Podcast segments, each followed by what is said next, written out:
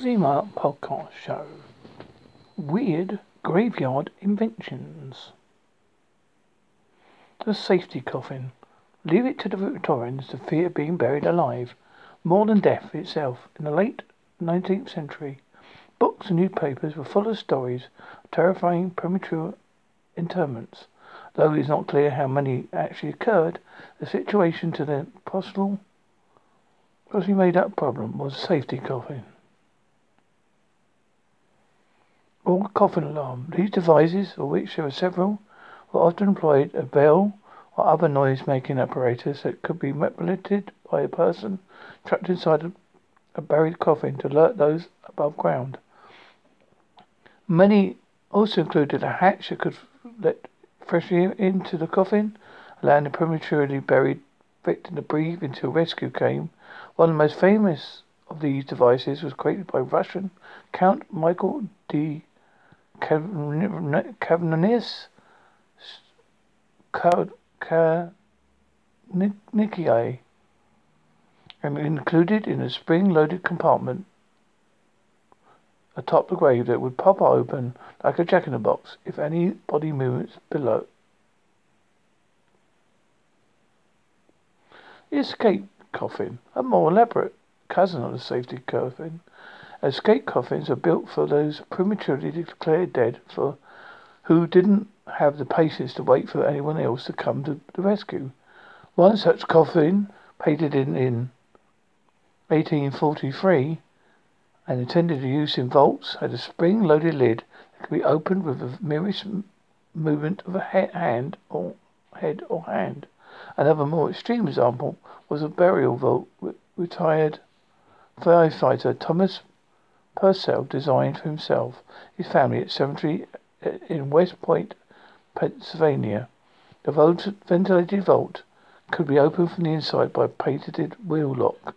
Purcell was indeed buried there in 1937, but so far has not emerged.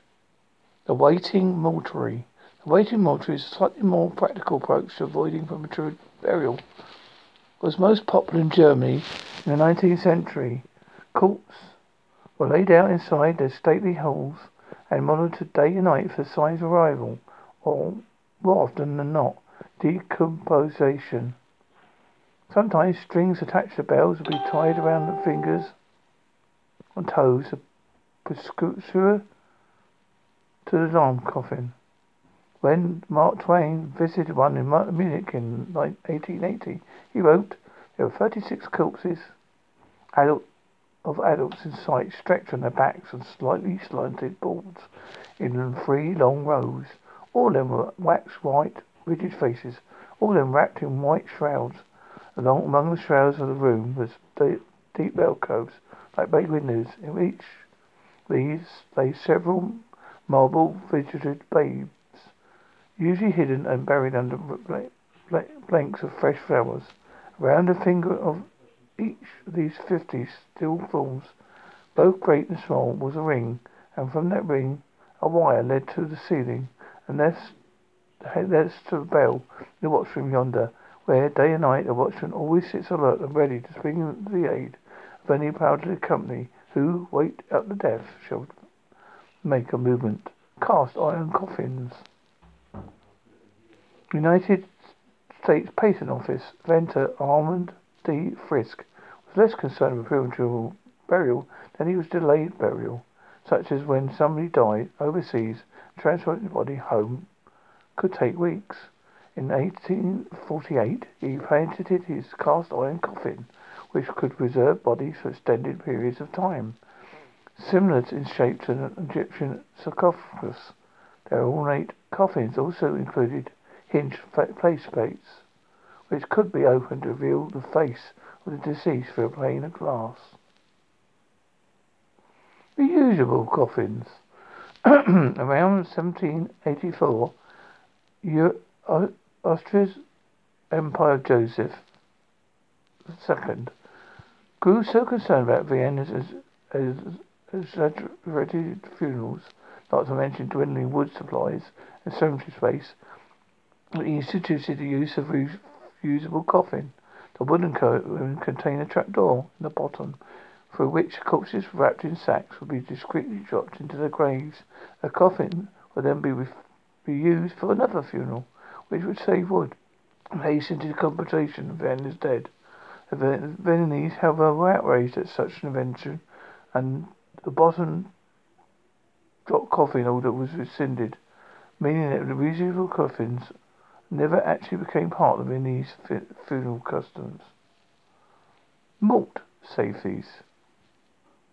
In, 19th, in the 19th century, grave robbers became known as resurrection men, proud UK and American cemeteries, looking for fresh corpses to sell to medical schools. Problem was especially grave, pun intended, in Scotland. Thus came the mortsafe, a heavily wrought iron cage of stone or stone placed over grave sites to prevent the thief of, of corpses.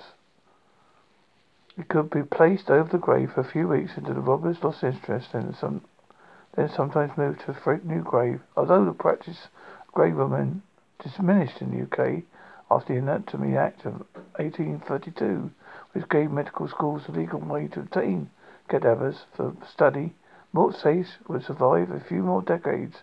They can sometimes still be seen on older burials and occasionally misinterpreted as cages meant to keep vampires from raising from their graves.